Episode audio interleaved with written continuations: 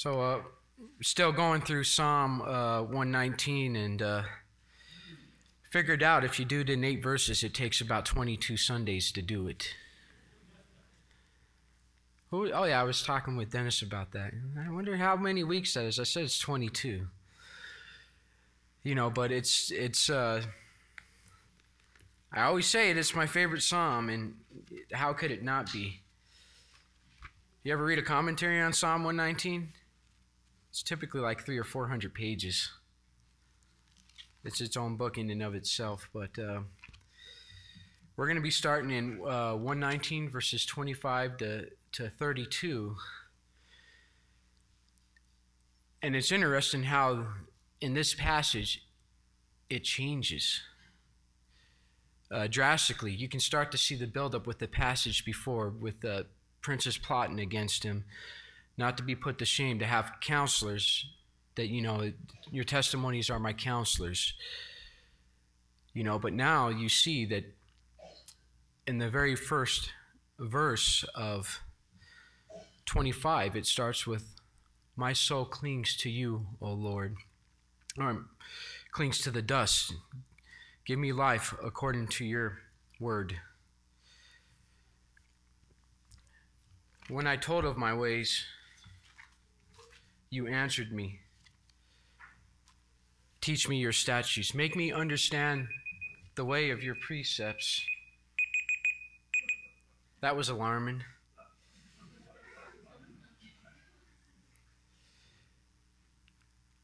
When I put my phone in sometimes with the screen on, it starts pushing all kinds of buttons. So if you get random text from me, it's my pocket, not me. well, we'll start again. When I told of my ways, you answered me, Teach me your statutes, make me understand the way of your precepts, and I will meditate on your wondrous works. My soul melts away for sorrow. Strengthen me according to your word. Put false ways far from me, and graciously teach me your law. I have chosen the way of faithfulness. I set your rules before me. I cling to your testimonies, O Lord. Let me not be put to shame. I will run in the way of your commandments when you enlarge my heart. So we start with verse 119, um, uh, verse 25. My soul clings to the dust. Give me life according to your word. This portion of the psalm starts with the psalmist in great despair and depression from the inmost depths of his being. His soul is bowed down to the lowest point on the ground in the dust from which he was created. We can compare it to the heartbreak of Job, begging his creator to return him to the dust. This was a sign of mourning, likened to wearing sackcloth with dust upon the head while sitting on a heap of ashes, and it was usually mourning in repentance. How many times does it say, repent in sackcloth and ashes.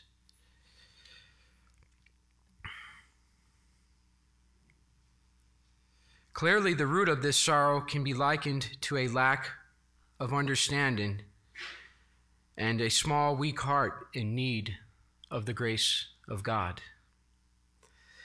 Psalm 14, um, or Psalm Romans 3 10 to 12 says, As it is written, none is righteous, no, not one.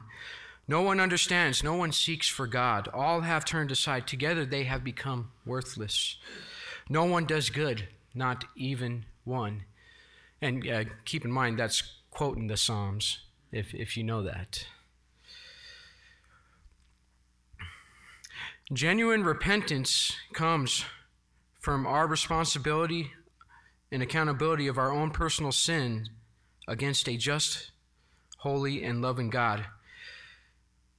And you know, a lot of times we, we mourn for things in this world, right?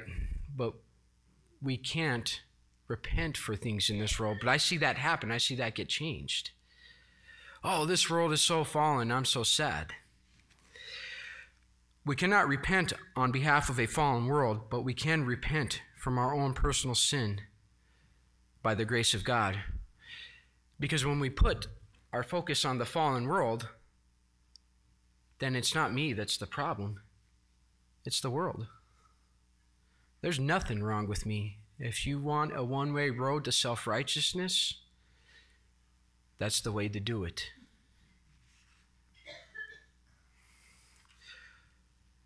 And then it says, Give me life according to your word. In his sorrow for his own personal sins, he makes a plea for mercy based upon the grace of God. He asks for life from the author, giver, and taker of life. Acts 3:15. His plea is rooted in trust wrought in the, the faithfulness of God according to his word. Has God ever spoken life and it never came about? It's a rhetorical question. Of course not. If Jesus can call Lazarus from the grave by name, how much more can he revive a soul that is bowed down in utmost sorrow, clinging to the dust?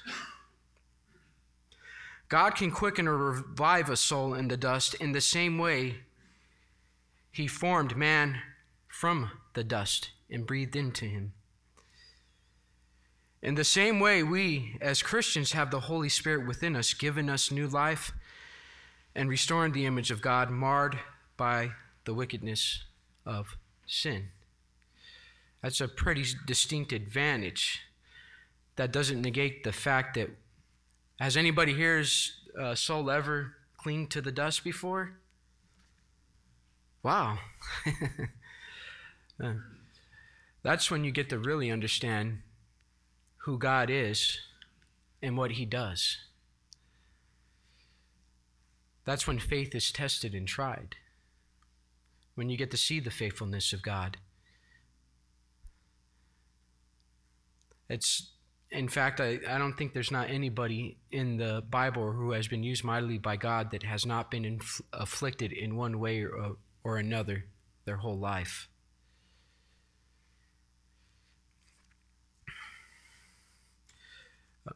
Uh, verse 27 Make me understand the way of your precepts, and I will meditate on your wondrous works. Oh, wait, no, that's, I knew I was, when I told of my ways, I got my notes mixed up. I knew that right away. I got mine on sticky notes.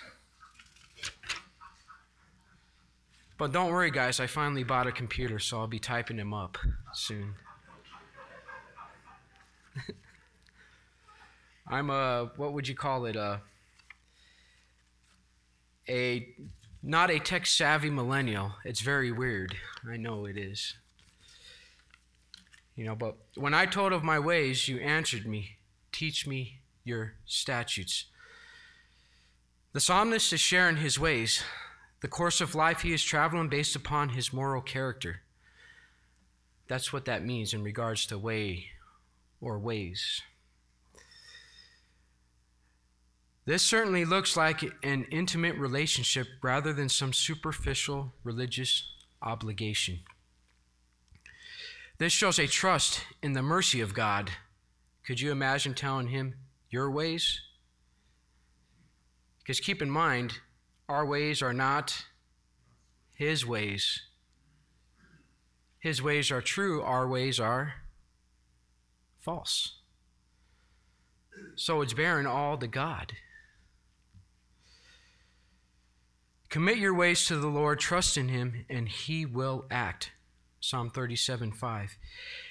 He has shown faith in the fact that when we speak to God from our inmost being, he hears and does answer according to his perfect timing and wisdom. Psalm 138 3. On the day I called, you answered me. My strength of soul you increased. And that, that, that's on the day, that's instantaneous. You don't say, Give me life according to your word, and he says, I'll do it to you in two months or maybe tomorrow. If you have faith in who God is, it's instantly, it's instant restoration. But we have feelings that kind of get in the way, don't we?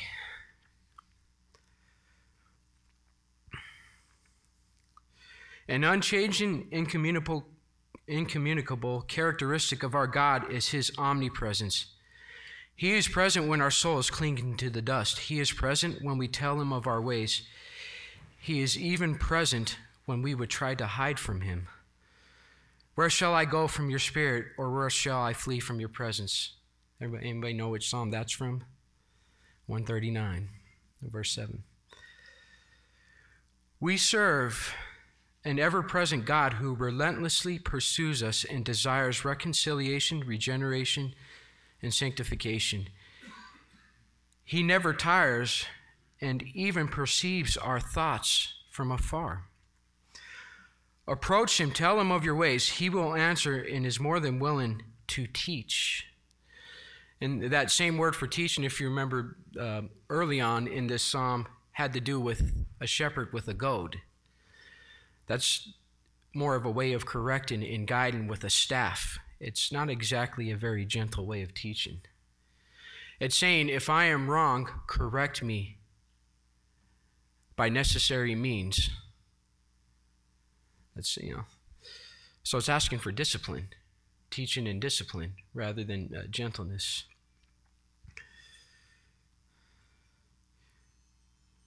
This is the second time the psalmist asked God to be his teacher, asking God to teach him what God has laid down. We have a great privilege to receive the only true wisdom from above, from the Most High God. May we constantly ask and seek his wisdom. If any of you lacks wisdom, let him ask God, who gives generously to all without reproach, and it will be given him.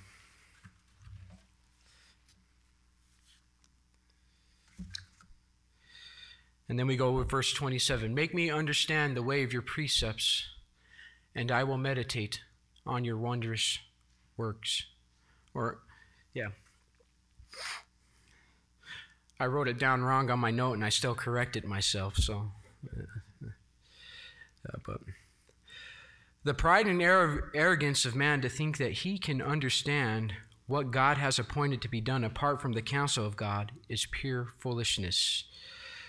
Job 32 8. But it is the Spirit in man, the breath of the Almighty, that makes him understand. Now that the psalmist has spoken of his ways, he is asking for discernment in following the ways of God. This is one of the hardest things to do for man because it is a trade of wills my way for his way. You remember that age old saying, my way or the highway? That doesn't work with God. An acknowledgement of a lack of understanding. I know nothing, O Lord, apart from you. Teach me and help me understand how to follow you and you alone. Psalm 25, 4 and 5. Make me to know your ways, O Lord. Teach me your paths. Lead me in your truth and teach me, for you are the God of my sal- salvation. For you I wait all day long. So he asks for understanding, and then he says, And I will meditate on your wondrous works. To think and meditate upon the wondrous works of God, the psalmist is most likely meditating on how God made the covenant with Abraham and through many generations delivered Israel out of bondage to Egypt through wonders and established them in the land he promised to give to them God did not show signs and wonders without a purpose. They testified to the supremacy of the Most High God, and not only that, but his faithfulness, patience, steadfast love, and mercy. Think of the wondrous works God has wrought in the Bible and in your life. Meditate on them, and you will see no other response than gratitude, trust, faith, and worship. God's wondrous works are His ways and reveal wondrous things about his character. You ever think about that when you think about how he worked in creation to redeem us to himself? From the fallenness to where we are today, how he fit everything together perfectly in his sovereign will? How could that be nothing less than wondrous? You know, the supernatural, that's part in the sea, delivering technically a slave race from the most powerful world power without weapons. Have you seen that happen? And then judging all their false gods in the process, too, because that's what he was doing with those plagues. The purpose of it was to show them who the real true God was. The real true one and only God.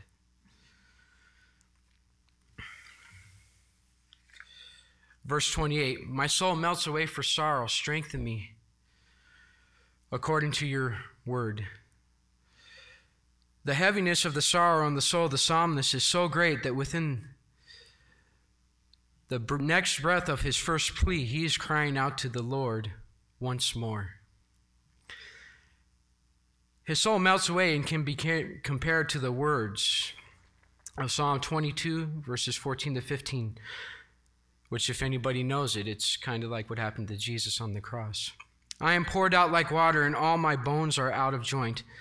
My heart is like wax, it is melted within my heart or my breast.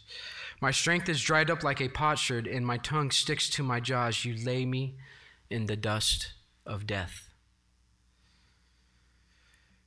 Could it be the tendency of his soul to subscribe to false ways that brings about this deep sorrow of the soul? I think the next verse answers that, but we're going to get to that next.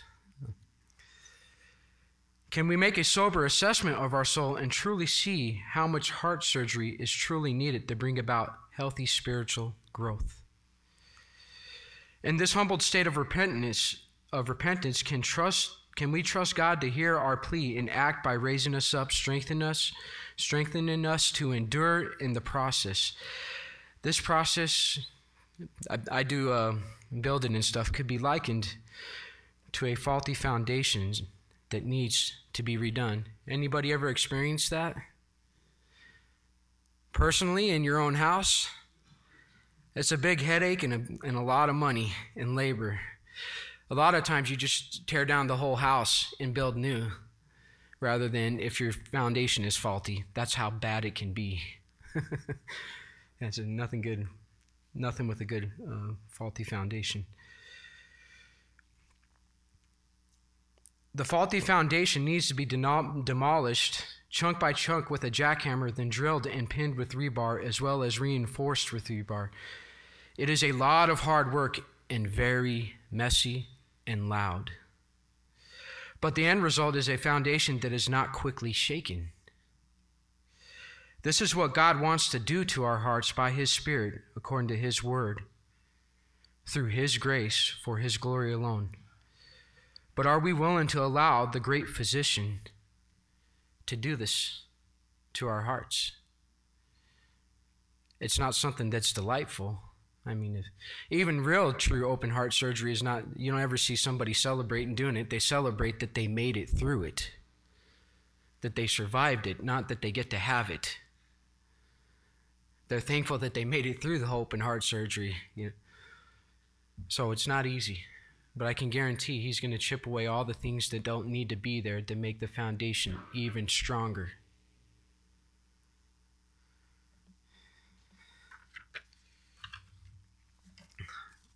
Verse 29 Put false ways far from me and graciously teach me your law.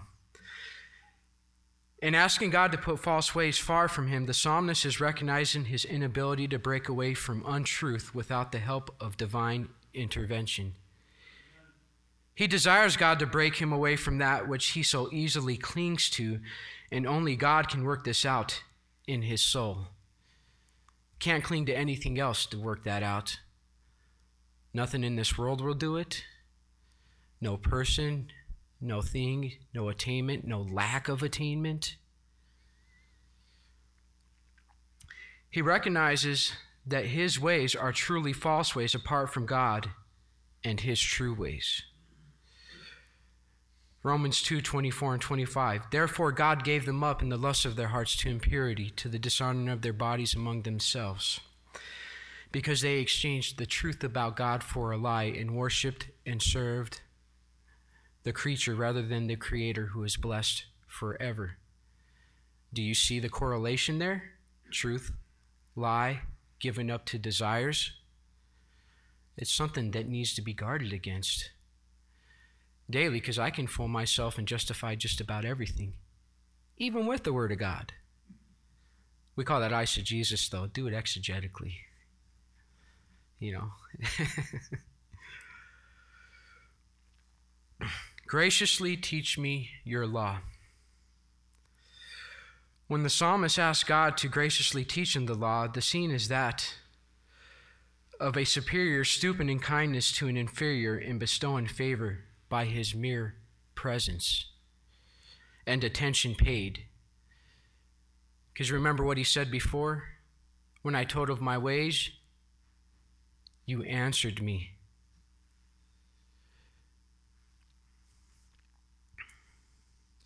Can we see that when God teaches us, it is always an act of grace? He's teaching us to depart from the lies while at the same time withholding the just punishment of damnation that we deserve. God could only do this and be such a gentle teacher because a ransom has been paid on the cross of Jesus Christ. If we didn't have the cross, it would be one and done we would be in a perpetual state of fallenness, damned and cursed and alienated from God. As you remember what it said, there is no one who knows God or who seeks after him. That's what the case would have been if we did not have salvation through Jesus.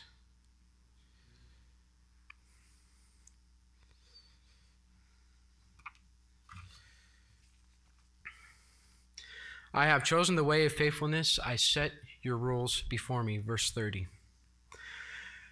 Recognizing and knowing that his ways are prone to be false, the psalmist desires to take the straight and narrow road, commonly, so commonly less traveled. This speaks of a sincere desire to forsake his ways and follow God. Faithfulness in the Hebrew can connote the idea of moral fidelity, adhered to truth while also meaning firmness and security. This is a choice we face many times daily as temptation filled by inner ungodly desires would cause us to go astray.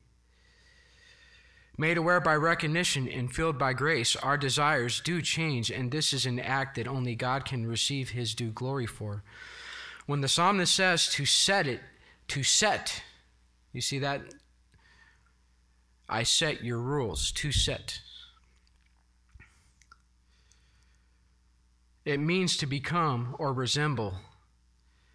And God is faithful to conform us to the incorruptible image of our Lord and Savior Jesus Christ from one degree of glory to another. That's what he's saying when I set. He's saying, I want to resemble your rules. And what do God's rules reflect?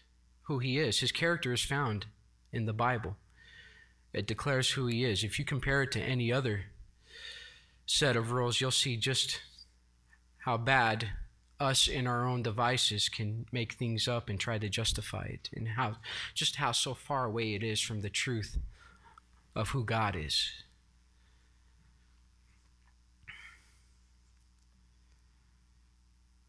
We must acknowledge our manner of rule to be deceptive and wrong while trusting the truth of the incorruptible Word of God, which testifies to his exceedingly faithful and trustworthy character.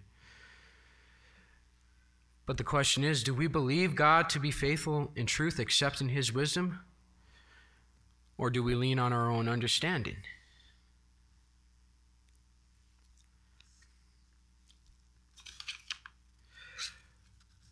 Verse 31 I cling to your testimonies, O Lord. Let me not be put to shame. We started this passage with the psalmist clinging to the dust of death and asking for revival. He pleads again as his heart wastes away in sorrow for strength. Ask for wisdom and redirection while choosing the way of faithfulness, and the result is to cling to God. How faithful is our God to restore us from the depths of sorrow? How faithful is He to give us an understanding of who He is to bolster our faith in Him. How faithful is He to set us up on the rock and guide us on the right paths that are true. How many times since the creation of the world has He stayed faithful when we were faithless? O oh Lord, help us to not waver in faith as we cling to your will for our lives. The faithfulness of God is a fire that will provide guidance in the wilderness as we journey to the promised land in eternity to an exceedingly great exceedingly great inheritance. Great is thy faithfulness, Lord God, unto me. We're talking about the Exodus, if you're wondering about the pillar of fire. That was Psalm 25, verses 2 and 3. O my God, in you I trust. Let me not be put to shame. Let not my enemies exult over me. Indeed, none who wait for you shall be put to shame. They shall be ashamed who are unwantonly treacherous. Never shall we be ashamed of the gospel in God's ways. We have been forgiven and we have tasted the sweetness of salvation, and now God has a place for us in his sovereign plan of redemption. Amen.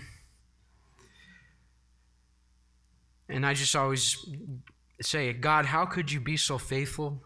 It baffles and overwhelms me personally to think of his faithfulness.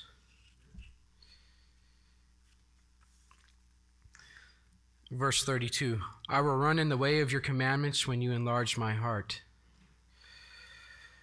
What a change from the beginning of this passage to the end as God displays his greatness. We run the race governed by the love of God according to his faithful and true commands. If you have experienced the transformative power of God changing your heart through the gospel of Jesus Christ, you can't but you can't help but be a spectator, but a willing participant with salvation in mind and our great love and faithful God at the finish line. We have no need to spectate in this life because a great cloud of witnesses are cheering us on in the next. This, this isn't a spectator sport that we're in, it's a participation sport that we're in. You can't run a race from the sidelines. It's too much of a crowd. You get lost in it. Hebrews 12, 1 and 2. And therefore, since we are surrounded by so great a cloud of witnesses, let us also lay aside every weight and sin which clings so closely. Here goes that word cling again. And let us run with endurance the race that is set before us, looking to Jesus, the founder and perfecter of our faith, who for the joy that was set before him endured the cross, despising the shame, and is seated at the right hand of the throne of God. So, when this is all said and done, we have to search our hearts and ask ourselves in this great race, from the great gift that was given us, are we spectating or running? Because the term run means to rush. It doesn't mean a nice jog, like, oh yeah, I'm going to do a marathon. I'm talking about a full on sprint. Keep that in mind. But that's the question we have to ask Am I spectating or am I running the race? Because God didn't redeem me or you for our own selfish needs. He certainly didn't redeem us to be comfortable. I think you can tell by this passage, this guy is extremely uncomfortable. In fact, on the contrary, it says that we will be persecuted for his name. And I think it has something to do with running a race.